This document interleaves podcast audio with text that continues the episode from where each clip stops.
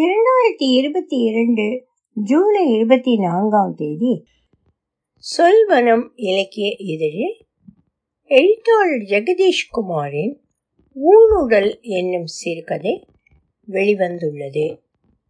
ஒலிவடிவம் சரஸ்வதி தியாகராஜன் பாஸ்டன்.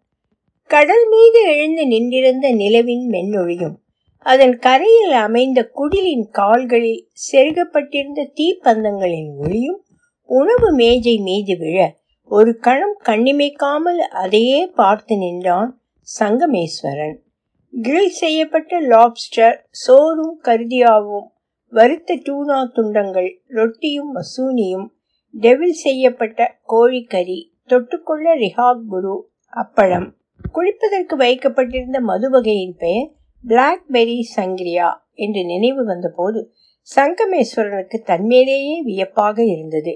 வந்து ஒரு வாரத்தில் நிறையத்தான் கற்றிருக்கிறோம் அது சரி ஒரு மனிதனால் இத்தனையும் ஒரு வேளையில் உண்டு முடித்துவிட முடியுமா? என்று அவன் சிந்திக்க முற்படுகையில் மேஜையின் முன் இருக்கையில் அமர்ந்திருந்த மனிதர் அவனை அழைத்து சுய நினைவுக்கு கொண்டு வந்தார். Hey boy bring me a Heineken yes sir என்று சொல்லிவிட்டு விறுவிறுவென்று பாரை நோக்கி சென்றான். காக்டெயில் ஏதேனும் கலப்பதென்றால் மேலாளர் விஜய் சிங்கேயின் உதவி தேவை. பியர் வகைகளை கொண்டு வர பெயர் வாசித்து தேர்ந்தெடுக்க தெரிந்தால் போதும். பாருக்குள் நுழைந்து குளிர்பதர பெட்டியை திறந்து பியர் வரிசையில் ஹைனிகனை தேடிக் கொண்டிருக்கையில் பக்கவாட்டிலிருந்து தன்னை யாரோ பார்ப்பது போல் இருந்தது. தன்னிச்சையாக வரப்பக்கம் திரும்பினான். மூன்றாவது விருந்தினர் அறையின் கதவு திறந்திருந்தது. குனிந்து நின்றபடி ஐனி மெத்தைக்கு உரைமாற்றிக் கொண்டிருந்தாள். தன் வேலையை நிறுத்தாமல் இவனை பார்த்து புன்னகைத்து கையசைத்தாள். அவளது கருப்பு வண்ண புருகா ஒரு பக்கம் நகர்ந்து கழுத்துக்கு கீழே வெண்ணிற முக்கோணத்தை காட்டியது. இவன் மலர்ந்து புன்னகைத்து கையசைத்தான்.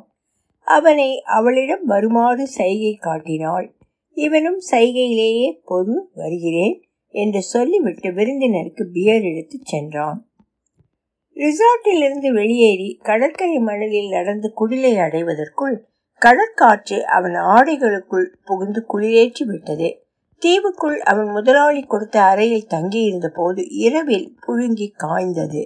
பகலில் மண்டை பிளக்கும் வெயிலில் அவன் செங்கல் அடுக்கி சிமெண்ட் பூச வேண்டும் இரவில் பத்து பேருடன் ஒற்றை அறையில் படுக்கையை பகிர்ந்து கொள்ள வேண்டும். இந்த ரிசார்ட்டிலேயே நிரந்தரமாக வேலை கிடைத்தால் எவ்வளவு நன்றாக இருக்கும்? ஐனியும் இங்கு இருக்கிறாள். அவள் பணிபுரியும் இடத்தில் வேலை என்றால் அது மேகங்களில் உறங்குவது போலத்தான். அதற்கு என்ன வழி என்று அவளிடமே கேட்க வேண்டும். அந்த மனிதர் இருந்த குடிலுக்கு நேர் எதிரில் அமைந்த இன்னொரு குடிலில் இரண்டாவது விருந்தினர் அறையில் தங்கியிருந்த வெள்ளைக்கார பெண் தனியாக அமர்ந்து கோக் அருந்தி கொண்டிருந்தாள். இவன் குடிலை கடக்கையில் இவனை பார்த்து புன்னகைத்தாள். இந்த மனிதருக்கு பரிமாறிவிட்டு அவளுக்கு ஏதாவது வேண்டுமா என்று கேட்க வேண்டும். குளிலுக்குள் நுழைந்த போது அந்த மனிதர் போர்க்கால் வறுத்த டூனாவை கொத்தி கொண்டிருந்தார். ஒவ்வொரு குத்துக்கும் வலது புஜத்தில் பச்சை குத்தப்பட்டிருந்த வல்லூறு நெளிந்து அசைந்தது. எழுந்து நின்றால் கூரையை இடித்துக் கொள்வார் போல உயரும். நிமிர்ந்து இவரை பார்த்தபோது அவரது சாம்பல் நிற கண்கள் மினுங்கின. இருள் அடர்ந்து கொண்டே வர தீப்பந்தங்களின் ஒளியில் கண்ணாடி குடுவைகளின் நிழல்கள் பூதங்களைப் போல மேஜை மீது அலைந்து கொண்டிருந்தன. கோழிக்கரியின் மனம் சங்கமேஸ்வரனுக்கு பசியை தூண்டியது. டூனாவை மட்டும் அவனால் பொறுத்து கொள்ள முடிந்ததில்லை. அதன் மனம் நினைத்தாலே குமட்டக்கூடியது. முதலாளி வீட்டில் இருந்தவரை தினம் டூனா தான். காலையில் ரொட்டி மசூரி மதியம் டூனா குழம்பும் சோறும். இரவு மீதமான குழம்பும் அதனுடன் ரொட்டியோ சோறோ. ஹியர் யூ கோ சார் என்று அவர் முன்னாலேயே பியர் பாட்டிலை திறந்து கோப்பையில் நுழைத்ததும் ஊற்றினார். நன்றி நேற்றென்று என்னை அழை. என் பெயர் நேத்தன் கிராஸ்பி. உன் பெயர் என்ன? சங்கமேஸ்வரன். நீங்கள் என்னை சங்கு என்று அழைக்கலாம். குமாரபாளையத்தில் சங்கமேஸ்வரன் என்ற பெயரில் உள்ளவர்களை தேடுவது மாலத்தீவு ஜெட்டியில் டூனா மீனை தேடுவது போலத்தான். வருகை பதிவேடு எடுக்கும் ஆசிரியர் இந்த பெயரை உச்சரித்தால் நாலைந்து பேர் தலை தூக்குவார்கள். இனிஷியல் போட்டு அழைத்தால்தான் யார் எவரென்று தெரியும். கொமரபாளையத்திலிருந்து பழைய பாலம் வழியாக காவேரி நதியை கடந்தால் பவானி பழைய பேருந்து நிலையத்தின் அருகில் ஆற்றங்கரையில் அமைந்திருக்கும் சங்கமேஸ்வரர் திருக்கோயில்தான் அந்த பகுதியில் உள்ள பல பையன்களுக்கு பெயர் காரணம். காவேரி பவானி சரஸ்வதி இது மட்டும் அந்தர்வாகினியாக ஓடுவதாக ஐதீகம். என மூன்று நதிகள் சங்கமிக்கும் இடத்தில் கோயில் கொண்டதால் மூலவருக்கு அந்த பெயர். ஆனால் பையன்கள் எல்லாருமே பெயர் சுருங்கி சங்கு என்றுதான் அழைக்கப்படுவார்கள். சங்காமேஸ்வரான் என்று சொல்லி பார்த்து கொண்டார். எனக்கு கடினம்தான். நான் உன்னை சங்குனே கூப்பிடுறேன் என்று சொல்லி நட்பாக புன்னகைத்தார். சங்குவும் பதிலுக்கு புன்னகைத்தான். சங்கு எனக்கு ஒரு காரியம் செய்வியா? எதிர்குடிலில் இருக்கும் அந்த பெண்ணிடம் சென்று சொல்லு. அவளது இரவுணவு என் கணக்கில் என்று. அவளுக்கு என்ன வேண்டுமோ அதை கேட்டு அவளுக்கு கொண்டு வா. செய்வியா? என்றார் முடித்த பின் தலை திருப்பி எதிர்குடிலை பார்த்து புன்னகைத்தார் கண்டிப்பாக நே என்றேன் புன்னகை மாறாமல். எதிர்குடிலில் இருந்த பெண்ணின் பெயர் குளோரியா என்று அவனுக்கு தெரியும். ஜார்ஜியா நாட்டிலிருந்து வந்திருந்தாள். வந்து பத்து நாட்கள் ஆயிற்று. பகலில் பெரும்பாலும் அறைக்குள்ளேயோ ஏதேனும் மேஜையில் அமர்ந்து கழிப்பொறியை தட்டியபடியோ இருப்பாள். வெயில் இறங்கியதும் கடலுக்கு நீந்து சென்று விடுவாள். சங்கு அவளிடம் அதிகம் பேசியதில்லை. ஐனிதான் அவள் அறையை தூய்மை செய்வதிலிருந்து உணவு வழங்குவது அவளுக்கு துணையாக மக்கள் வசிக்கும் தீவுக்குள் சென்று வருவது என்று கூடவே இருப்பாள். குளோரியா சங்குவை விட உயரம். இளமையின் உச்சத்தில் திமிரும் வாளிப்பான உடல் வாகு பொன்னிற முடி பார்த்து கொண்டே இருக்க தூண்டும் மாசு மறுவற்ற அழகிய நீள்வட்ட முகம். பளிங்கு குண்டுகள் போன்று கனவு மிதக்கும் கண்கள். சங்கு பலமுறை நீச்சல் உடையில் அவளை கண்டிருக்கிறான். திடமான வழவழப்பான கெண்டை கால்களையும் தொடைகளையும் அவனை அறியாது உற்று பார்த்து கொண்டிருந்து விடுவான். அவள் அவன் பார்வையை சட்டை செய்யாமல் ஒரு புன்னகையை வீசிவிட்டு கடந்து செல்வாள். இவனுக்கு ஒரே வெட்கமாகவும் தன்மீதே கோபமாகவும் இருக்கும். தலையில் அடித்துக் கொள்வான். இன்னொரு முறை அவள் கண்ணில் படும்போது அவளை பார்ப்பதை தவிர்க்க வேண்டும் என்று நினைத்துக் கொள்வான். ஆனாலும் அவள் தென்படும் போதெல்லாம் பார்வை மீண்டும் மீண்டும் அவள் மீதே மேய்ந்து கொண்டிருந்தது. குடிலுக்குள் நுழைந்து நேட்டின் விருப்பத்தை அவளிடம் தெரிவித்தான். இதுதான் அவளுடன் பேசும் முதல் முறை ஆதலால் சற்று தயங்கி பேசினான். ஆனால் அவள் இவனை பார்த்ததும் முகம் மலர்ந்து இவன் சொன்னதை கூர்ந்து கவனித்து கேட்டாள். அவளும் அவனது பெயர் என்ன என்று கேட்டுக்கொண்டாள். தனது உணவு விருப்பத்தை தெரிவித்தாள். Beef fried noodles tandoori chicken குடிப்பதற்கு லாங் ஐலண்ட் ஐஸ்ட் டீ எடுத்து வர சொன்னாள். இங்கிருந்து நேட்டை பார்த்து கையசைத்தாள். சமையலறைக்கு வந்து ஷெஃப் ஷஹீதிடம் ஆர்டர்களை கொடுத்தான் விஜய் சிங்கே வரவேற்பறை மேஜையில் அமர்ந்து கிரிக்கெட் பார்த்து கொண்டிருந்தார். சங்கு அவரிடம் காக்டெயில் ஆர்டர் கொடுத்து சொன்னான். ஓ கேப்டன் ஆள் பிடிச்சிட்டாரா? நீ பாரு தம்பி இன்னும் கொஞ்ச நேரத்தில் ரெண்டு பேரும் ஒரே குடில உட்காந்து சாப்பிடுவாங்க. நமக்கெல்லாம் இப்படி அமையுமா? உணவு தயாராக இருபது நிமிடங்களாவது ஆகும். சங்கு ஐனியை தேடிக்கொண்டு போனான். அவள் மூன்றாவது அறையின் குளியலறையில் புதிய துவாலைகளை வைத்துவிட்டு பழையனவற்றை சேகரித்துக் கொண்டிருந்தாள். எப்பவுமே வேலையிலே தான் இருப்பியா? என்றான். செய்யாம உட்கார்ந்திருந்தா மேனேஜர் ஏதாவது வேலை சொல்லிக்கிட்டே இருப்பாரு. அதுக்கு நாமளே ஏதாவது செஞ்சுக்கிட்டு நேரத்தை ஓட்டலாம். துணி மூட்டையை கீழே வைத்துவிட்டு படுக்கையின் மீது அமர்ந்தாள். உட்கார் என்றாள். சங்கு படுக்கைக்கு அருகில் இருந்த இருக்கையில் அமர்ந்தான். யார் அவரு? எந்த ரூம்ல தங்க போறாரு? என்றான். ஐனி சகலமும் அறிவாள். அவர் அமெரிக்காக்காரர். இங்க தங்கறதுக்கு வரல. ஸ்னார்க்லிங் பண்ண வந்திருக்காரு. அவரோட சொந்த யார்ட்ல இங்கிருந்து லீஃப் தாண்டி கடலுக்குள்ள நங்கூரம் போட்டு யார்ட் நின்றுக்கிட்டு இருக்கு இவர் நம்ம ரெசார்ட் போட்டில் இங்கே வந்திருக்காரு. சாப்பிட்டுட்டு அந்த அந்தமான் ஸ்ரீலங்கா போயிட்டு அப்படியே இங்கே வந்திருக்காருன்னு மேனேஜர் சொன்னார்.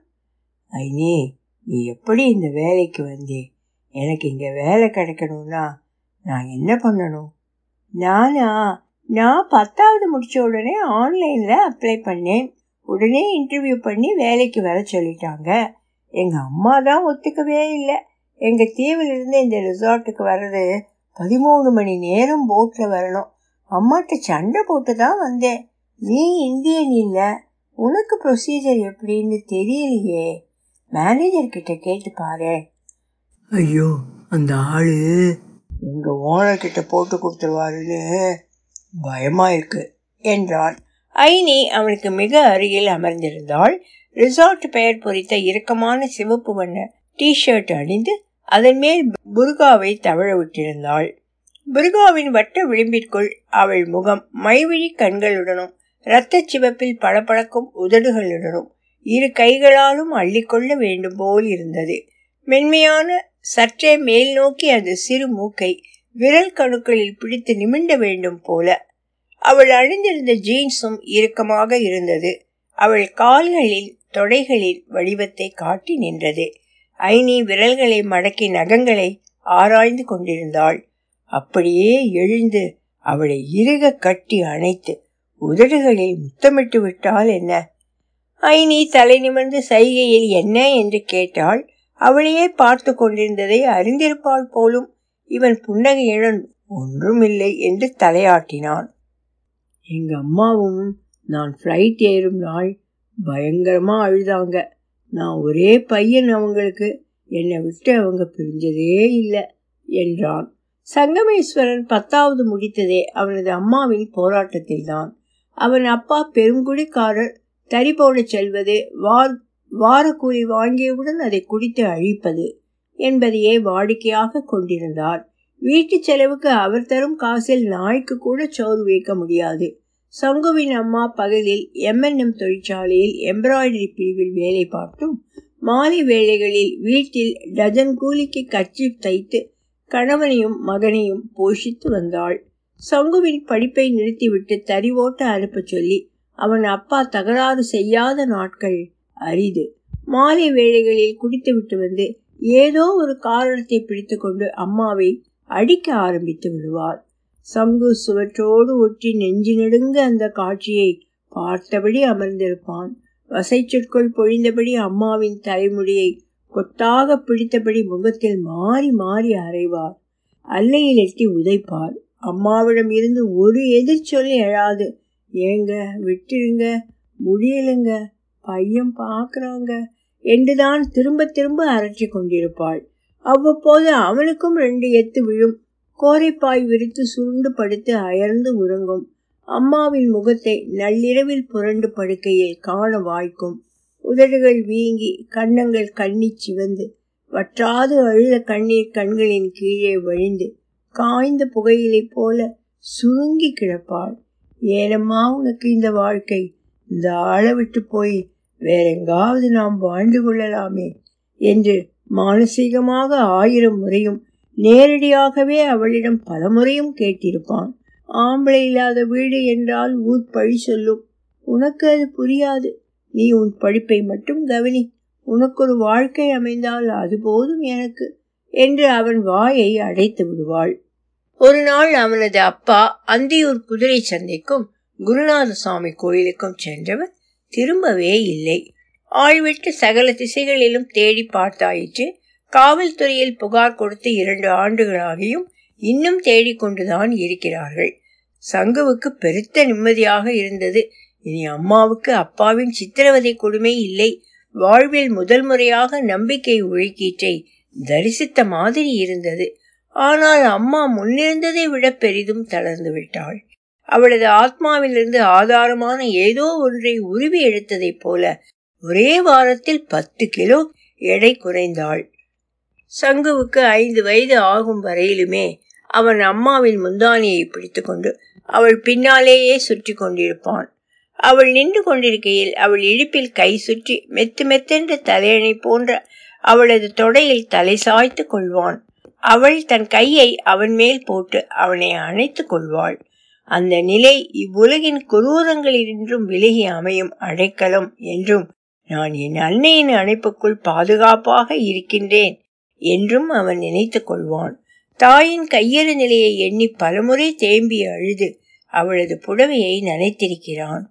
தாய்க்கோழியின் அடிவயிறு போல சூடு தந்த அவளது துடைகள் இப்போது சதை வற்றி போய் கால்கள் குச்சி கால்கள் ஆகிவிட்டன. எந்த நேரமும் உடைந்து நொறுங்கி விழக்கூடிய கண்ணாடி பாத்திரத்தை போல நடமாடி கொண்டிருந்தாள் அம்மா. மில்லில் வேலை செய்து சண்முக மன்னர் மூலம் மாலத்தீவுகளில் அவனுக்கு இந்த வேலைக்கான வாய்ப்பு வந்தபோது அவனை வெளிநாடு அனுப்புவதில் அம்மா மிகவும் குறியாக இருந்தாள். நீ போ கண்ணு ரெண்டு வருஷம் சம்பாதிச்சா அப்புறம் அந்த காசை வச்சு நீ ஏதாவது தொழில் செஞ்சு பொழைச்சிக்கலாம் இல்லை மேலே படிக்கலாம். அம்மாவால் ஒன்று படிக்கிற வைக்கிற அளவுக்கு சம்பாதிக்க முடியலையேடா என்று புலம்பினாள். சங்குவுக்கு அம்மாவை விட்டு போக மனதே இல்லை. அத்தை வீட்டில் அம்மா தங்கிக் கொள்வதற்கான ஏற்பாடான பிறகு ஒரு மாதிரி நிம்மதி ஏற்பட்டது. பிறகுதான் விமானம் ஏறினான். என்ன? எங்கம்மா என்னை அனுப்ப மறுத்ததுக்கு காரணம் வேற. முஸ்லிம் பொண்ணுங்களை இப்படி ரிசார்ட்டுக்கு வேலைக்கு அனுப்பினா கெட்டு போயிடுவாங்கன்னு பயம்.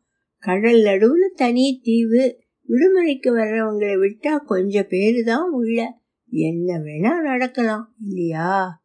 சங்கமேஸ்வரனை பார்த்து கஞ்சி முட்டி சிரித்தாள் ஐனி.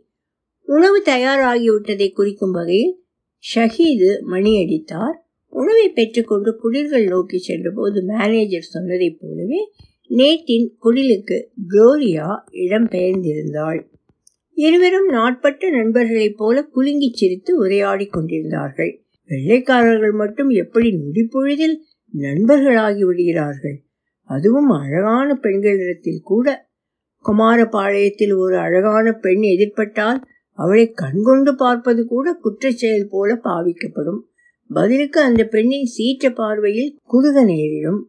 தன் உணர்வுகள் வெளி தெரியக்கூடாதென்ற எச்சரிக்கையோடு புன்னகையால் முகத்தின் உணர்வுகளை மறைத்தபடி உணவு தட்டங்களை மேஜை மீது வைத்தான் சங்கமேஸ்வரன் நேட் மிகுந்த உற்சாகமாக இருந்தார். ஏற்கனவே அவர் ஆர்டர் செய்திருந்த உணவு வகைகளில் ஒவ்வொன்றிலும் கால்வாசி மட்டுமே உண்டிருந்தார். மேஜை மீதிருந்த எல்லா உணவு வகைகளும் குதரப்பட்டு அலங்கோலமாக காட்சியளித்தன. நேட் இவன் தோளில் கை வைத்தார். சங்கு மேனேஜரிடம் சொல்லிவிட்டேன். நீ இன்றிரவு என் யார்டுக்கு வருகிறாய்? எங்களுக்கு உதவி செய்வதற்காக. அவரிடம் கேட்டு என்னென்ன தேவையோ எடுத்துக்கொள். எனக்கு அரை டஜன் ஹைனிக்கனும் நாலஞ்சு மால்பரோ சிகரெட் பாக்கெட்டுகளும் எடுத்துக்கொள். உனக்கு குளோரியா உன் பியரையும் சிகரெட்டுகளையும் நான் பகிர்ந்து கொள்கிறேன்.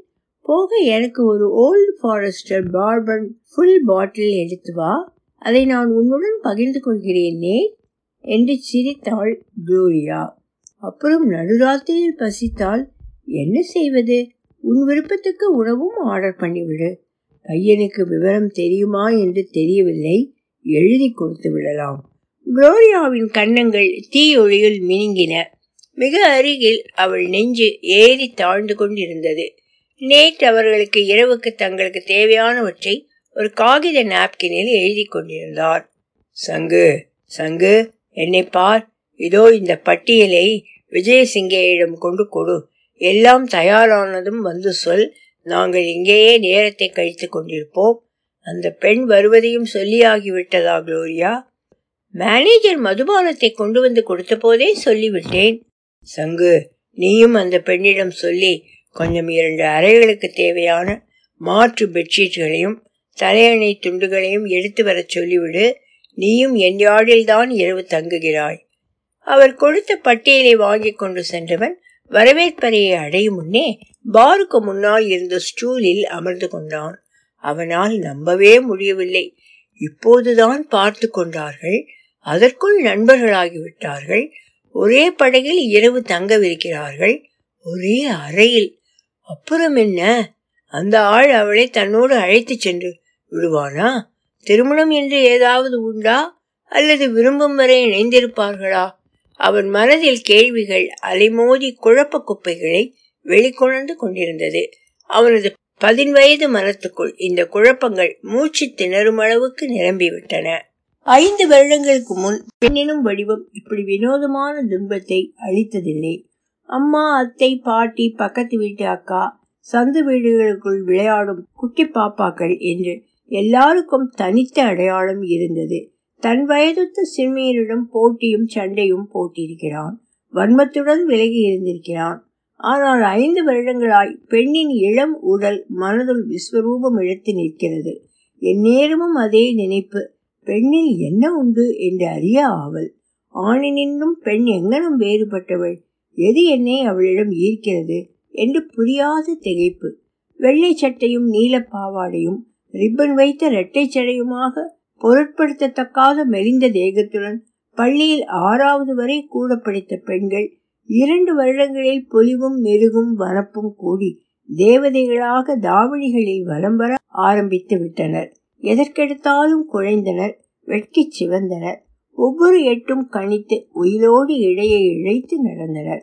குறிப்பாக பையன்கள் மத்தியில் தங்களை தேவதைகளிடவே நிறுத்தி கொண்டனர். கூட படித்த பையன்களுக்கும் அப்பெண்களை கண்டால் இவனைப் போலவே உடலெங்கும் ஒரு குறுகுறுப்பு. என்னடா இப்படி இருக்காளுங்க பார்த்தா ஏதோ பண்ணணும் போலவே இருக்கு. ஆனா நம்ம பக்கம் திரும்பி கூட பார்க்க மாட்டேங்கிறாளுக என்றான் மணி. சங்கு எதுவும் பதில் சொல்லவில்லை. அவனுக்குள் ஓடுவதையெல்லாம் வெளியில் சொல்லிவிடவே முடியாது. தனியாக எழுதி அவன் மட்டுமே வாசிக்கலாம் என்றால் கூட மறுத்து விடுவான். அதெல்லாம் அவங்க காட்டுற சிக்னல்ல புரிஞ்சுக்க தெரிஞ்சுக்கிறவனுக்கு தான் ஈஸி பாடத்துல ஏதோ சந்தேகம் கேட்கிற மாதிரி வருவாளுங்க. ரெக்கார்டு வாங்கி கொடுக்க சொல்லி கேட்பாளுங்க நாம தான் புரிஞ்சுக்கணும்.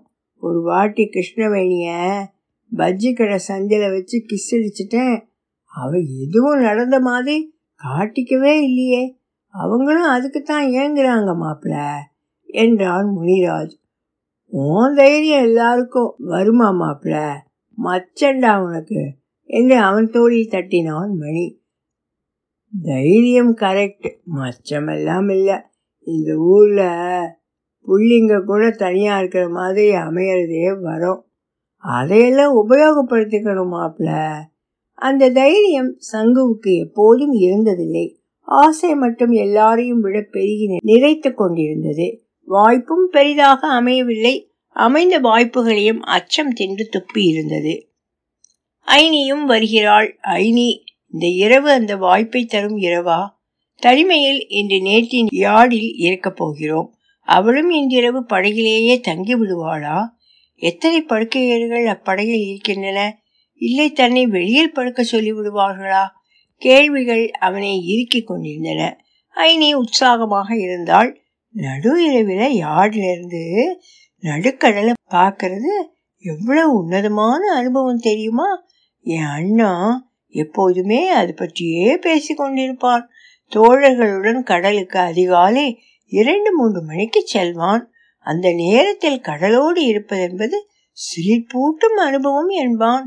இன்று அதை காண எனக்கு வாய்த்திருக்கிறது என்றாள். பரபரப்பாக பெரிய துணிப்பைகளுக்குள் துவாலைகளையும் பெட்ஷீட்களையும் திணித்து கொண்டிருந்தாள். குளோரியா அவள் அறையிலிருந்து குளியலுக்கும் ஒப்பனைக்குமான சாதனங்களையும் கொண்டு வர சொல்லி இருக்கிறாள் குளித்து நீல வண்ண நீள் அங்கிக்கு மாறி தூரிகையைப் போல் இருந்தாள்.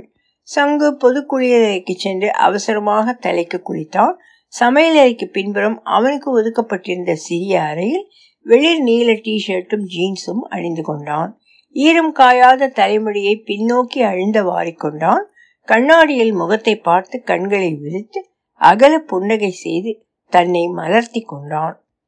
ஷஹீதிடம் சென்று உணவு வகைகளை சூடு குறையாத வண்ணம் பெட்டிகளுக்குள்ளும் மது வகைகளையும் சேகரித்து கொண்டான்.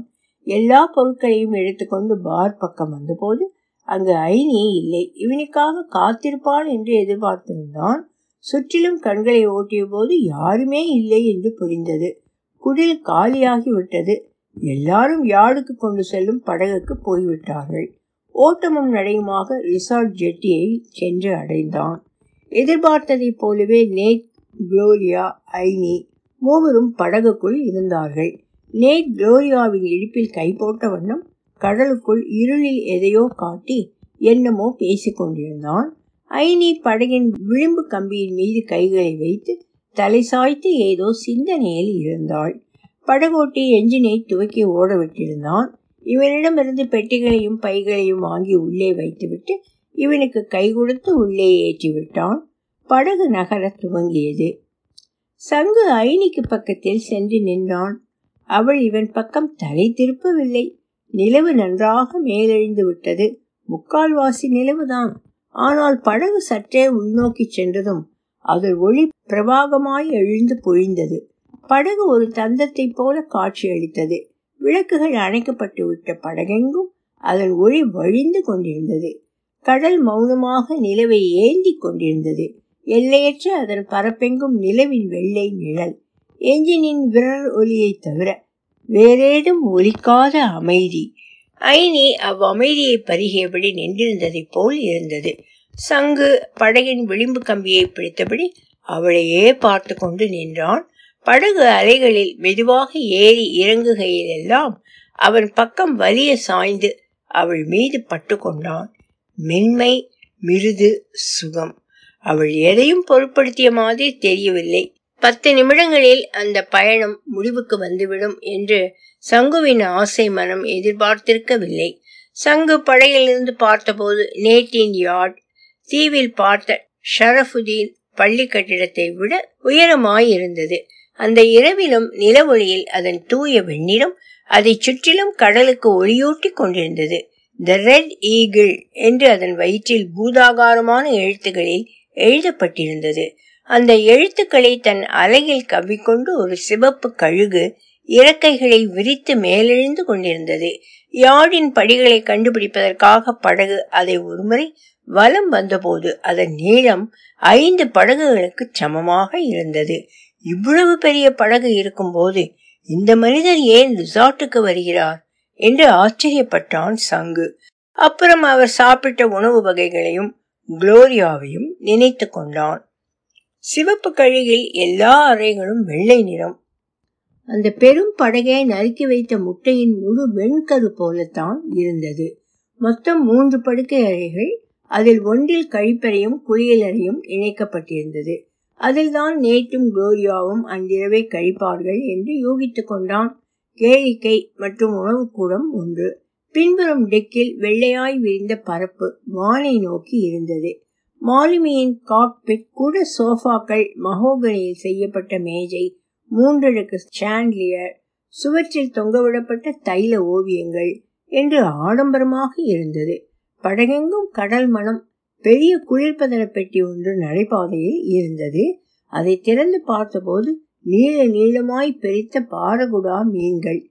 அவற்றில் ஒன்றிரண்டு இன்னும் உயிரோடு இருந்தன. விரைவிலேயே நேற்றும் குளோரியாவும் பெரிய படுக்கை அறைக்குள் சென்று விட்டார்கள். இவர்களை அடுத்தடுத்த அறைகளுக்குள் இருக்க சொல்லி விட்டார்கள். பெரிய படுக்கை அறைக்கு அடுத்த அறையில் இருந்த ஒற்றை கட்டிலில் சங்கு அமர்ந்திருந்தான்.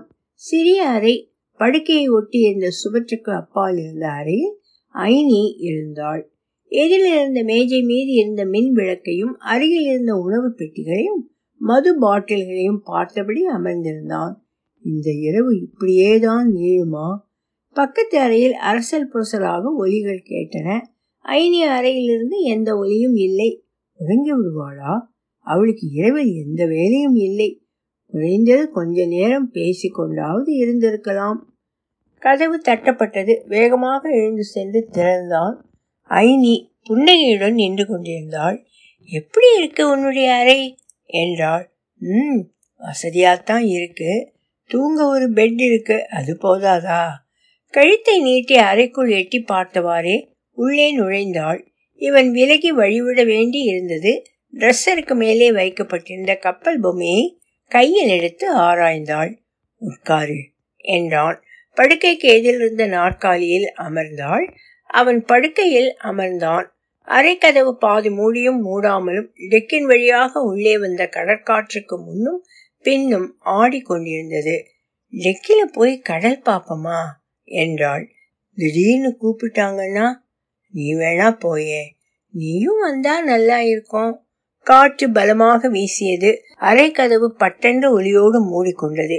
மார்பு கூட்டில் எதுவோ மோதுவதை உணர்ந்தான் அவனது இதயம். அதுக்குள்ள உள்ள போயிட்டாங்க என்றான்.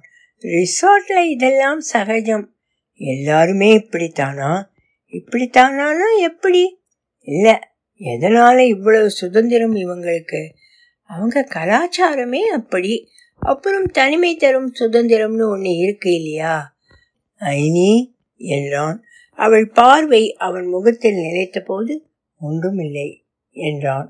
அவள் அவனை பார்த்து புன்னகைத்தாள். இருக்கையில் மெல்ல அசைந்து அமர்ந்தாள்.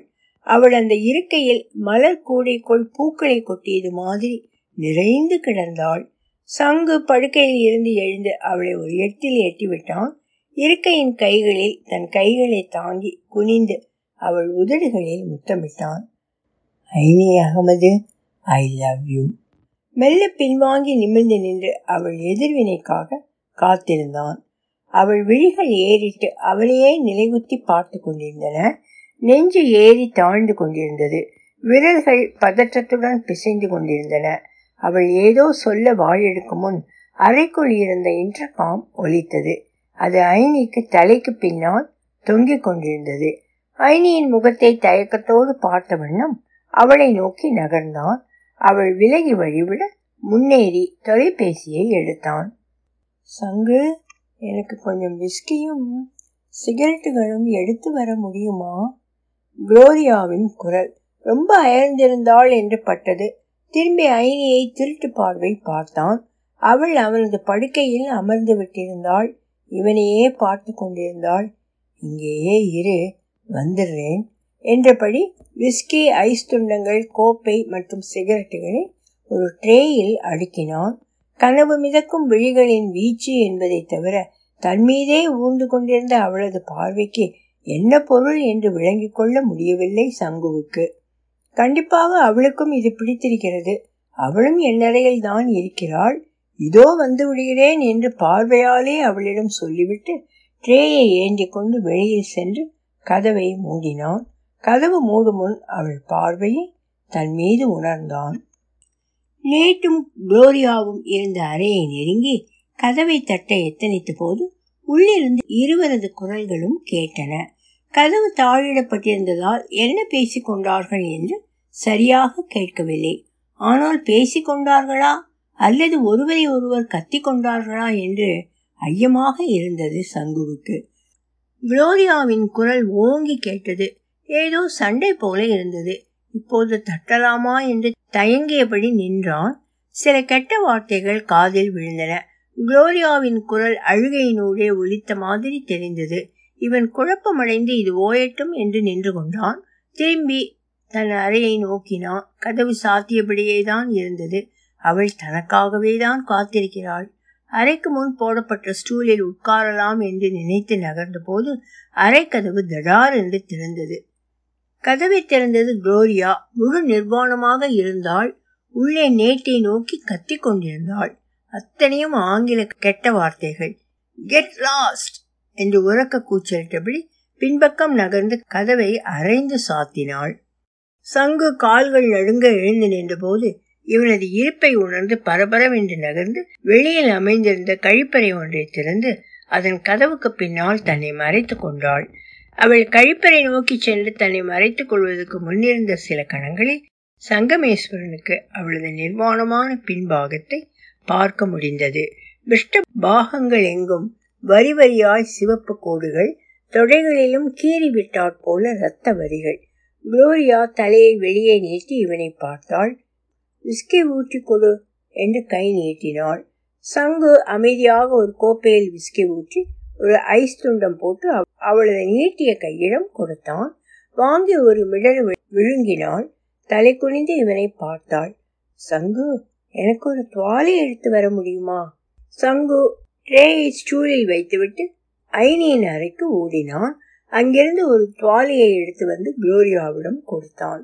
அவள் அதற்குள் விஸ்கியை முடித்து விட்டிருந்தாள். நேட் இப்போது என்ன செய்து கொண்டிருப்பான்?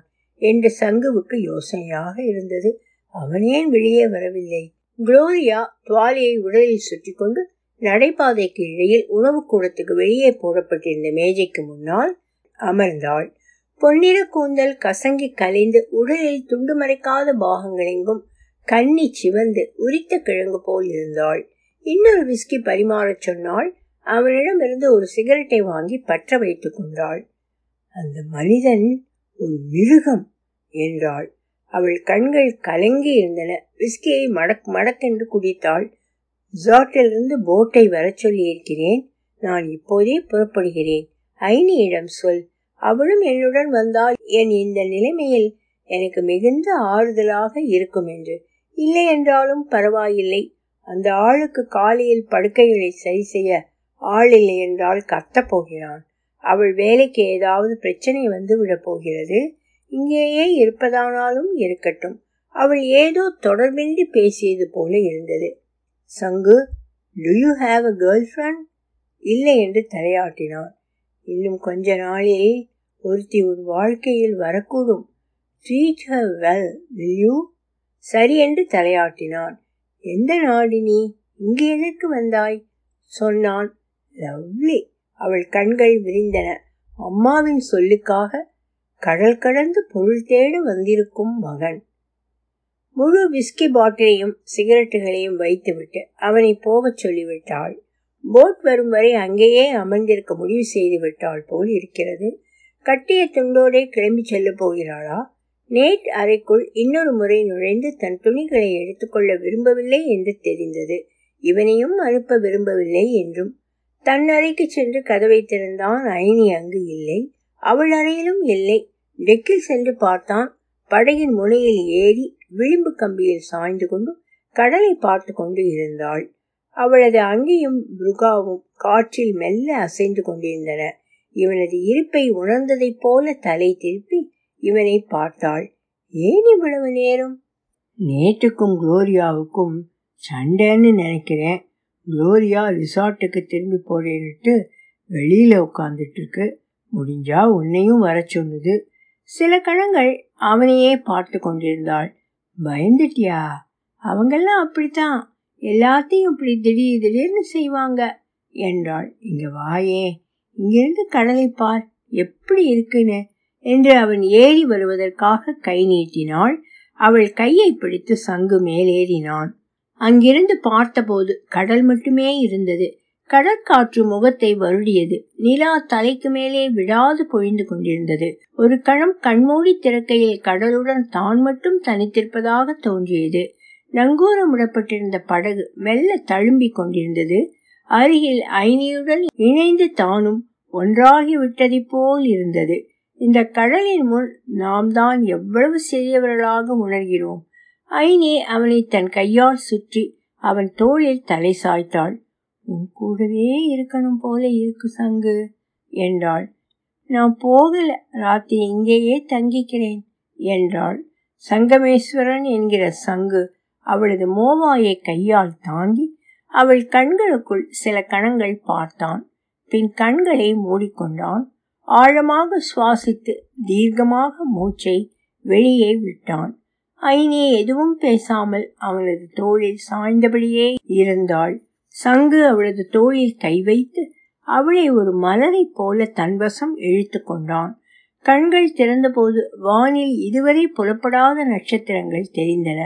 கடல் அமைதியாக சிவப்பு கழுகை அசைத்த வண்ணம் இருந்தது. வலது புறத்தில் என்ஜினின் உருமல் சத்தம் கேட்டு திரும்பி பார்த்தான்.